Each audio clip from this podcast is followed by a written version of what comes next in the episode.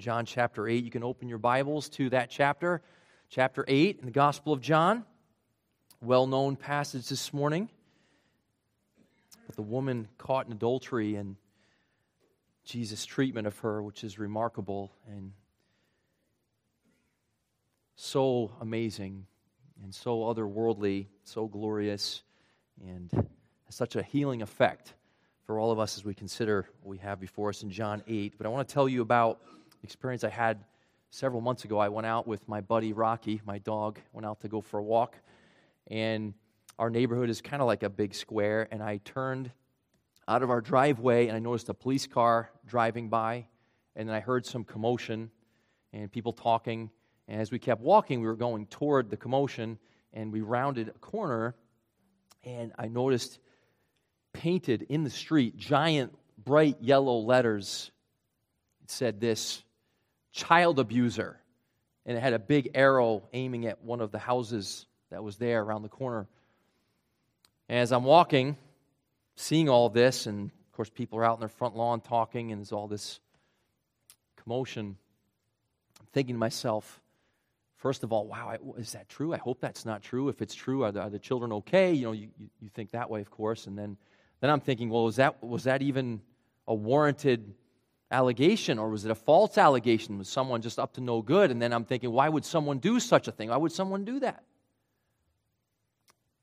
And as I'm walking, I'm thinking about how probably if someone had the knowledge, if someone really knew, they could literally go in front of every house and spray paint things and have an arrow aiming at the house for every house, including, including my house. I don't think any of us would want to live in a world in which that was happening in that sort of way. Kind of an abnormal type experience, right? On the other hand, in a very real sense, quite normal because that is, that is the way of the world.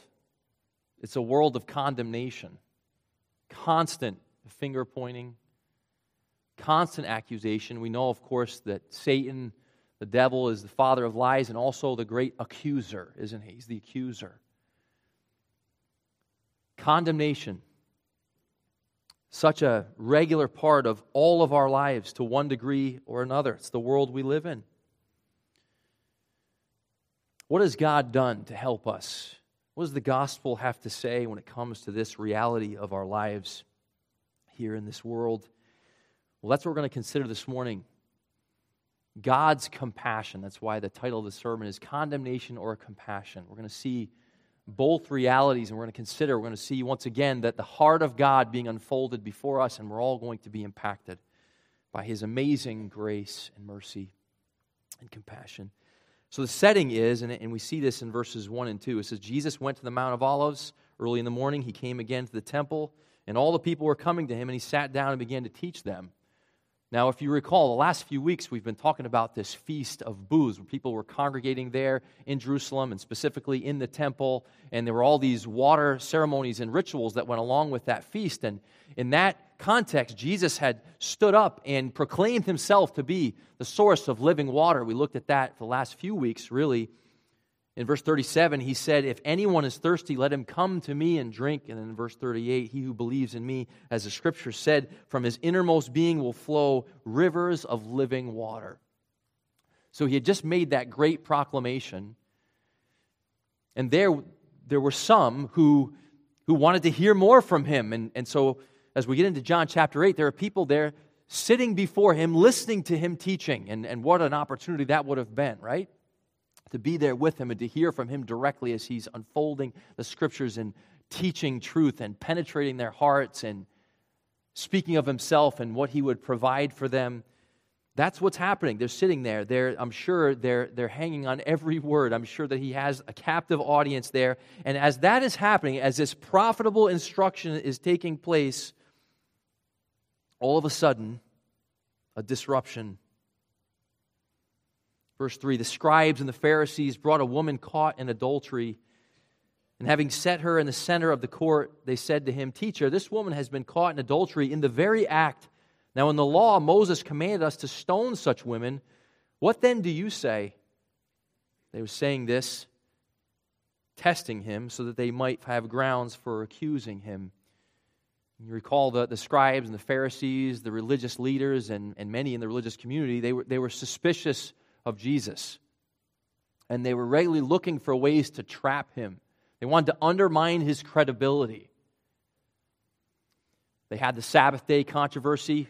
Not long ago, we talked about that. And here we have another controversy. And so they say, let's, let's put him to the test. Let's see what he'll do. So they drag in this woman caught in adultery in the very act. And, and if you picture what that must have been like for her, uh, horrific, humiliating experience to be publicly shamed like that. I'm sure she was disheveled and disoriented, and she's thrown right down there before his feet. And they're staring with all of their self righteous rage and all of their skepticism regarding Jesus. And they put him to the test. What do you, what do you say? Now, they're thinking of the Old Testament and passages like Leviticus 20, verse 10, which says, If there is a man who commits adultery with another man's wife, one who commits adultery with his friend's wife, the adulterer and the adulteress shall surely be put to death. Deuteronomy 22 and verse 22 says this If a man is found lying with a married woman, then both of them shall die, the man who lay with the woman and the woman. Thus you shall purge the evil from Israel. The following verses go on to mention stoning. So, in one sense, they weren't wrong in terms of the, the letter of the law and the specific instruction regarding this. And so they question Jesus. What, what do you say, teacher? What do you do with this? Well, we're going to see what he does with it, but before we do, just for a moment, think with me about what was happening in terms of the feelings of the scribes and the Pharisees. I mean, what do you suppose they were feeling? Sort of indignation. They had caught her red handed. They believed she needed to be punished.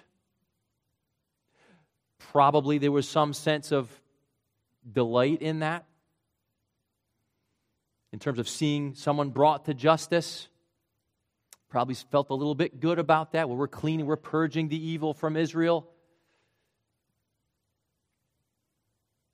And I don't think that we would be reading too much between the lines to conclude that they were taking some sort of delight in it is something intoxicating, something really enjoyable about pointing our fingers at someone else who we deem less worthy than us, someone we, we deem to be a worse sinner than we are. There's a, there's a form of enjoyment of that. Appeals to our natural senses. And it's the world we live in. There is condemnation happening all the time. I mean, this condemnation happening even just within ourselves so often. I've counseled so many who have experienced deep depression, crippling depression. And when you probe and ask questions about what is going through the minds of such a person, and perhaps you have struggled with depression, and haven't we all to some extent? Often you find out that the thoughts in the mind are thoughts of condemnation. I'm not this or that enough. Sometimes it's biblical categories. I, have I've blown it. I've stolen. I've lied. I've been sexually immoral. I've done this, and I can never clean it up, and I can never outlive the consequences of it. And, and it can be like that. Or it can be kind of like not the law of Scripture, even per se, but it can be the law of culture of I'm not whatever enough. I'm not strong enough. I'm not smart enough. I'm not beautiful enough. I'm not successful enough, or whatever. And the thoughts just cycle through the mind, and this feeling of condemnation and final judgment of worthlessness, and people can be suicidal, and those types of thoughts are just filling and controlling their minds. So there's that form of condemnation. Then there's the finger pointing thing, which is going on constantly, isn't it? Pointing fingers at others. I mean, who doesn't do that when you're driving down the road? Speed limit,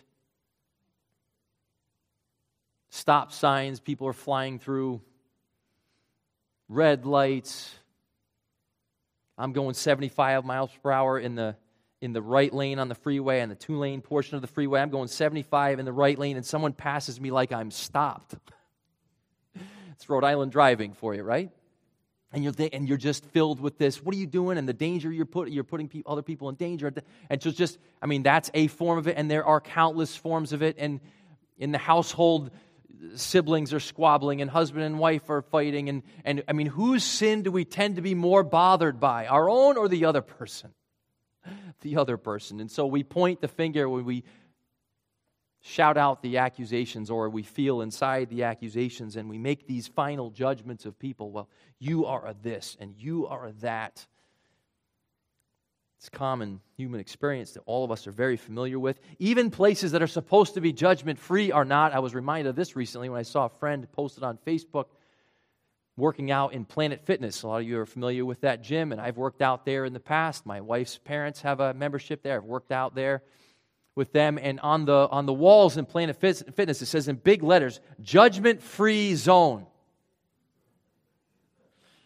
And then a friend of mine posted a picture of that on the wall, and then on the wall right next to it, it says this gives a dictionary definition of the term lunk.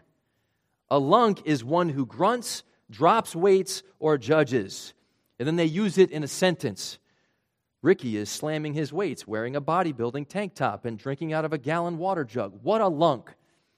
Don't be a lunk. So it's a judgment free zone unless you're a lunk, in which case you're judged. Even places that are supposed to be judgment free are not. Judgment, judgment, judgment, condemnation, pointing the finger, putting others down. So we're going to consider compassion, thankfully. We're going to get there, but just give me a few more minutes to think one level deeper about this. Why? Why do we do it? What, what possessed that person to spray paint child abuser on the street in my neighborhood? Whether true or not true or whatever, who knows? But, but what possessed that person to do that? Why do we do it? Why all the judgment? To answer that question, we got to turn to Romans chapter 1. Romans, written by the Apostle Paul, is where God gives us in Scripture probably the most clear and detailed diagnosis of the human heart. Paul goes very deep here to the, to the depths of the human heart, the human soul, and, and the root of sin, the essence of human unrighteousness. He talks about how, since the beginning, none of us have esteemed God or glorified God the way he deserves to be glorified. We have not honored him the way he deserves to be honored. He talks about how none of us are as thankful or grateful as we ought to be for the gift of life and all that we have in life, even though it has ups and downs and it has difficult aspects to it. None of us are as thankful as we ought to be for the gifts, the many gifts, the innumerable gifts we receive from God, including the very gift of existence. He talks about how we exchange the truth of God for a lie. We prefer lies.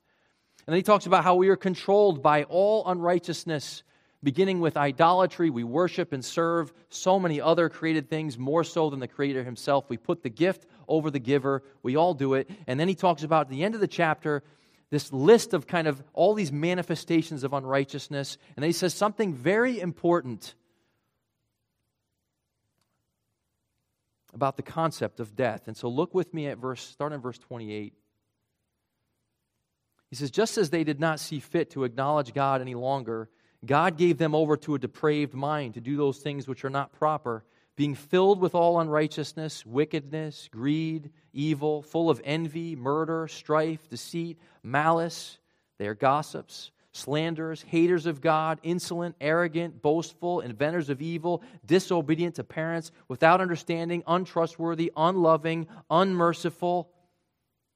And although they know the ordinance of God, they not only practice such things that are worthy of death, but they also give hearty approval to those who practice them. He says, All manifestations of unrighteousness are worthy of death. And he says, They all practice all these types of things, all the while being worthy of death. That is what is happening with people. And it still begs the question well, what does that have to do with judging other people? Well, then you go right into chapter 2 and you see what it has to do with judging. Therefore, you have no excuse. Now, notice the change in the pronouns. It went from they, they, they, they in chapter 1, and Paul knew his audience there in Rome would be saying, Yes, that's correct. Yes, you're right. Yes, that's the pagans. Yes, that's the Gentiles or the bad people or the whatever they called them. Hey, yes, that's them. And then he turns it around on them in chapter 2, much like Nathan telling David that story about the man stealing the little ewe lamb and David says, That man deserves to die. And Nathan says to him, What? You are the man. That's you, David. Paul does the same thing here. Therefore, you, Romans, you, Jeff Pierce, you fill in your name here. You have no excuse, every one of you who passes judgment, for in that which you judge another, you condemn yourself. For you who judge practice the same things. And we know that the judgment of God rightly falls upon those who practice such things. But do you suppose this, and catch this, do you suppose this, O man, when you pass judgment on those who practice such things and do the same, that you will escape the judgment of God? The reason that we do this constantly is because we have elevated ourselves. We sit as judge, jury, and executioner, and we are trying to escape the, the gaze, the omniscient gaze of Almighty God. We're trying to escape His judgment. We're hiding. It just goes all the way back to the garden, just like Adam and Eve with the fig leaves and the covering and the hiding. And, and what did they do? They covered themselves. And which direction did they point with regard to the guilt? Adam says, uh, It was the woman you gave me. He's blaming Eve and blaming God. Well, you gave her to me. And then he comes to Eve and she says, Well, it's the serpent pointing away. If I can point away from myself, I can somehow escape the judgment that says, I am worthy of death. We were all made from dust, given life, breathed the breath, he breathed the breath of life into us. We were given life, and we all use that life that God has given us to rebel against Him, to distrust Him, to question His goodness, to question his faithfulness, to minimize his worth, to put the stuff he gives us before him. We all do it. And he says, The day you eat from that fruit, you'll surely die. There's a worthiness of death. From death you came, and to dust, or from, from dust you came, and to dust you will return, right? And Paul says to the Romans, He's eager to preach the gospel to them. That's what this letter is. It's him writing out the gospel. What he preached in churches face to face with them is what he's writing here in Romans. And he says it all begins with an accurate diagnosis of your problem. And it's not just that you do bad things behaviorally, it's that you're filled with all unrighteousness in your disposition before your Maker. You don't relate rightly to Him or other people. Left to yourselves, that is the truth. And you are all worthy of death. All of you, me included. And we judge to try to escape the sentence because if I can if I can put you've heard people say this, if I can put you down, then I can feel a little bit better about who? About me. In my efforts to justify myself, you become a convenient, easy target. And of course, I more clearly see it's crystal clear for me to see your sin. To see my own, now that's another story. May or may not see that, often don't. That's what's happening here in John chapter 8. And Jesus, God in the flesh, knows the charade, He knows the game that's being played. And He comes to speak truth into in living color right before them to illustrate truth. And so let's consider his response and even the, the question regarding the apparent discrepancy here. I mean, the law does call for execution. I just read the verses a few minutes ago. So, what's he do with it? We'll look at verse 6 again. They're saying this, testing him, so that they might have grounds for accusing him. But Jesus stooped down and with his finger wrote on the ground. But when they persisted in asking him, he straightened up and said to them, He who is without sin among you, let him be the first to throw a stone at her. Again he stooped down and wrote on the ground.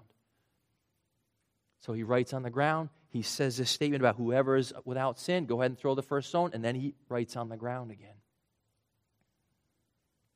Fascinating response.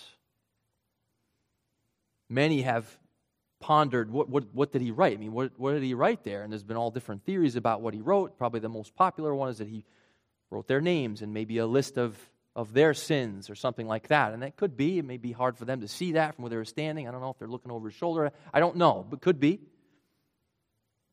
One, um, I'm going to share with you a verse from the Old Testament that I find fascinating. And can't be certain, but I think it's possible that Jesus is fulfilling this very verse from the book of Jeremiah. You don't need to turn back there, but I'm just going to read it to you. Jeremiah 17, verse 13. Before I read it to you, though, let me remind you of the context. Again, we talked about it earlier, but the Feast of Booths, the proclamation regarding the living water. God being the source of living water for his people, the Spirit being life for his people. That's the context. Now, here, Jeremiah 17, 13. O Lord, the hope of Israel. All who forsake you will be put to shame. Those who turn away from you will be written in the dust because they have forsaken the Lord, the spring of living water. Wow. Whether or not Jesus is directly fulfilling that verse, he is fulfilling that verse. Because they have heard the preaching of living water and they've said, ah, yeah, I don't, well, I don't know about, no, I don't think this guy's the Messiah, and we need to figure out how to, how do we trick him? How do we, I mean, how do we get him in trouble? How do we get the people to stop following this guy? And then they, hey, we got a great idea. Let's drag this guilty woman in front of him and see if he'll fulfill the law or not, see if he'll execute her or not. All the while missing the offer of grace that's being extended to them by their Lord. Their God is right there in front of them and they can't see him. Blinded by their self righteousness and their pride. Blinded by their fleshly endeavor, as diagnosed by Romans 2, their fleshly endeavor to avoid, to escape the sentence of death that's over them, personally, individually. From dust to dust, came from the dust, one day to dust will return. And there is Jesus writing in the dust of people who in and of themselves are only dust. So, what of the apparent discrepancy? The law does call for execution. Is Jesus guilty? This is another example of him, like when he broke the Sabbath day observance from their perspective. I think the key to unlocking this is found in John chapter 1. Turn to John chapter 1. And notice verses 16 and 17. For of his fullness we have all received, and grace upon grace. For the law was given through Moses, grace and truth were realized through Jesus Christ. The law was given through Moses, the old covenant arrangement between God and his people. The covenant in which God says, Look, if you'll obey, you'll be blessed. If you disobey, you'll be cursed. Hey, here's your chance, folks. Here's the law. I'll even simplify it for you. I'll give you the Ten Commandments. I'll give you some other instructions, and you just go and do that. And if you can do that, you'll live. And every single human being back then and today can only be condemned by the law. As Paul says in 2 Corinthians, the letter kills. It's only the Spirit that gives life. The intent of that Old Testament law was to humble people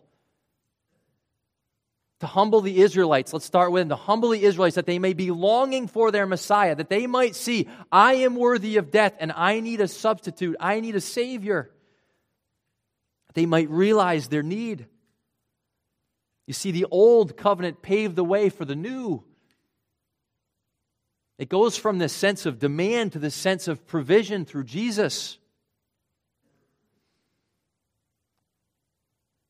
What would have been fitting would, would be for them to be crying out for the Messiah. And when Jesus arrives, say, He's finally here. Let me drink of this living water. I put my trust in you. You're all I've got for life. I can't work my way to life. I can't, I can't take care of my own sentence of death. I can't work my way out of that. I need you.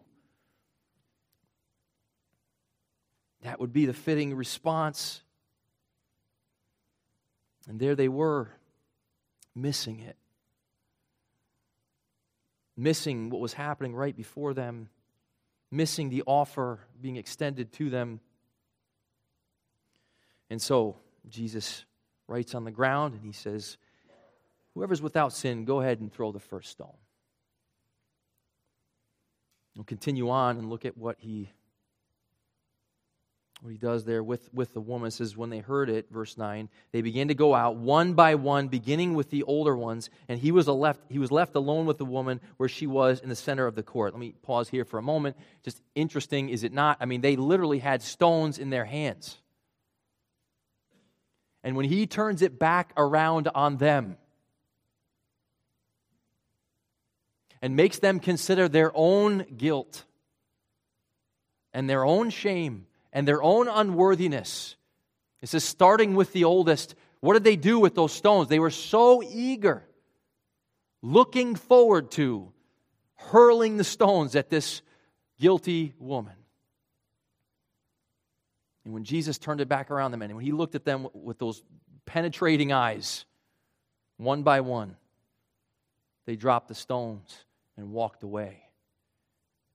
As that text in Jeremiah says, they will be sent away in shame. The shame of rejecting their Messiah. With supposedly with a loyalty to Moses and a loyalty to the law, they didn't even realize the true interpretation of the law. They still believed, as Paul says later in Romans, they believed that righteousness was by law. And when you believe that righteousness is by law, you will quickly condemn the people around you and feel fully justified in doing so. Now, we all do it. But there's a difference between doing it with an awareness of the problem and doing it thinking that you're fully justified in doing it. And this was a, a righteousness before law mentality, and Jesus turned it around on them and revealed their own guilt, and they walked away he shielded this woman. Look what happens next. As she sits there in the center of the court at his feet, and it says, straightening up, Jesus said to her, Woman, where are they? In the, uh, I think it's the King James, where are thine accusers? Did no one condemn you? She said, No one, Lord. And Jesus said, I did not condemn you either. Go from now on, sin no more. Pronounces her condemnation free. He speaks to her the truth, Romans 8 1. There is therefore now no condemnation for those who are in Christ Jesus. God tells us we have His righteousness, His covering. Mean, do you find yourself there this morning, sitting before Christ with guilt, knowing, you know, I, had a terrible attitude today, been ungrateful. I mean, we can use the obvious categories, you know, I don't know, drug abuse and adultery and some of the ones that we might consider big ones, but, but there's all of this that God says, all of what is appropriate in relate, relating rightly to Him and others. And if we evaluate it that way, boy, I mean, how, who among us is not guilty? We would sit right there with that one, right, right there. Yes, Lord, I need covering. I need your forgiveness. I need you to pronounce no condemnation because if it's up to me, that's is just condemnation. When you think about the, the description of Romans 1 and how he talked about things like gratitude and contentment and, and all of that, and I don't know, just for a moment, just to help you appreciate this amazing covering, to be shielded by Jesus, just for a moment to appreciate that in this dog eat dog world in which everyone else would gladly throw a stone at you. In this context, think about I mean, what grade would you give yourself on your level of thankfulness? What grade would you give yourself regarding joy? Bible says throughout, rejoice always. Joy. What grade? How are you doing with that? Contentment, the opposite of, of greed and wanting, whether it's material things, wanting what my neighbor has, wanting, wanting this to be better, that to be better, wanting my household to be better, the church to be better, my car to be better. I mean, what grade would you give yourself?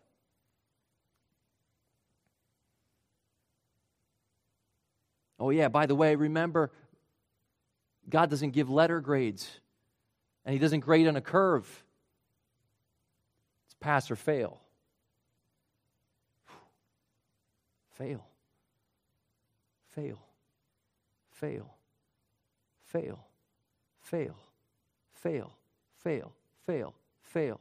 Fail. Fail. Fail. Fail. Fail. And you have a creator God says, I love you. Cover you. And you're fully righteous. And yes, in one sense, everything is wrong with you. And in a very real sense, and in even a greater sense, because of the glory of Jesus, nothing is wrong with you.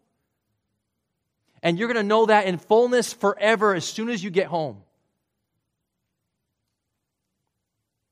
And so, for now, as you live in this world, with the constant barrage of accusations coming from yourself I'm not this enough. I'm not that enough. I blew it here. I blew it there. Whether it's that barrage or from other people pointing the finger at you, you're not this enough or that enough or the other thing enough. I mean, whatever, wherever that barrage comes from, to know that God says to you through Jesus, there is no condemnation for you. I mean, whose voice matters more? And that's what he says. And that is awesome. Later, Romans 8, Paul says, Who is the one who condemns? Christ Jesus is he who died, yes, rather, who was raised, who is at the right hand of God, who intercedes for you every moment. Father, he belongs to me, and she belongs to me, and that one belongs to me, and they are right. And they are covered, and they are cleansed, and they are pure. And he says to her, Go and sin no more. And we think, well, how can that be? You just gave her like this, this tremendous, you just broke the chains off and set her free. There's a story told, I don't know if it's true or not, it's a great illustration. During the era, sadly, the tragic era in our history of the, of the slave trades, there's a story told of a master who went to where they were selling slaves and he he purchased a slave for a high, high price, and, and the slave began to walk with him, and he took off the chains and said, Go ahead, go free. And, he, and the slave said, What, what do you mean, go free? What, what do you mean? Can I just leave? Yeah, go ahead, you can leave. You're telling me I can go wherever and do whatever? Yeah. Then I will go with you. You see that? Do you see the power of love? That's why Paul says in Romans, Sin will not have mastery over you because you are not under the law, but under what? Grace. To know that kind of love is to be transformed. Beholding the glory of the Lord, we are conformed to the same image from one degree of glory to another by beholding. Does that mean we're always going to be able to clean everything up on the? No. Does it mean we're not going to fail anymore? No. Does it mean we're not going to have thoughts of judgment going through our minds anymore? No, because we all still do, because the flesh is the flesh and it's doing what it's doing. It's doing the Romans 2 thing. Trying to cover for itself, trying to justify itself, trying to elevate itself. It's trying to it's going to do that stuff. And you can know and hear and believe when Jesus says, "I don't condemn you. Love as I've loved you." Let that transform the way you look at the sinners around you. Because every person you're called to love is a sinner. and this is the leveler. This is the, the truth that levels the field. And this is the way that God helps us to appreciate our need for the Spirit and to trust in the Spirit and all that He can do, producing the fruits of life, the living water. This is what He talked about when He said, You'll flow with rivers of living water. It's the Spirit. So, as we close, with whom do you identify more readily? The woman caught in adultery or the Pharisees with the stone stones in their hands? To be honest, sometimes I identify with both. Sometimes more so the woman, I see my own guilt and I have feelings of remorse over that and I have to go to God with that and ask for mercy and thank Him for His mercy with that and go to other people and apologize to them. Other times I identify more with the Pharisees when uh, driving down the road or encountering people who have a different uh, political viewpoint than me, or I feel like are making foolish decisions, who make life difficult for me, man, the condemnation wells up pretty quick. And by the way, just as a footnote, because I know some of you thinking, wait a minute, doesn't it say, Paul says elsewhere, we're to judge those within, within the church? Yes, like we're dealing with sin, and that's what, in a shepherding capacity, that's what we do. But do you see how this sets the tone of all that? Do you see how this when, when I am, as a human being, am dispatched by God to address the sin of another person in a pastoral counseling meeting or somewhere else or in my family, do you see how it sets the tone when I realize, hey, I'm no better inherently? I'm just as worthy of death as you are. They had cherry picked this one law regarding adultery. What about all the laws about uh, execution for disobeying parents and so many other things in the Old Covenant that so many were guilty of? When you look at the spirit of the law, everybody was guilty of it. Jesus made that clear in the Sermon on the Mount. I say it's not just about committing adultery, but even if you look with lust, you're guilty. It's not just about murdering someone, but even if you have anger, you're guilty. So everybody's guilty. Everybody's worthy of death. And we have a God who freely gives life. So, yeah, we address sin of other people. We're called to do that. But this changes everything. And it begins with this amazement that if we were there back then, there's a part of us that could identify with the Pharisee with the stone in hand. There's a part of us that could just sit there with that woman and saying, oh, Lord, I, I, there's nowhere I can go here. I can't escape. I want to escape. I want to cover, but I can't. It's just, yeah, it's true. I failed in that way. God, I failed to appreciate you. I failed to be grateful. I failed to serve others according to your good way. To have God love and accept and cover uh, is amazing. We're amazed. We are truly amazed. Thank you so much, God, for invading our world. Thank you so much for invading our minds and our hearts. Thank you so much for showing us the way of love.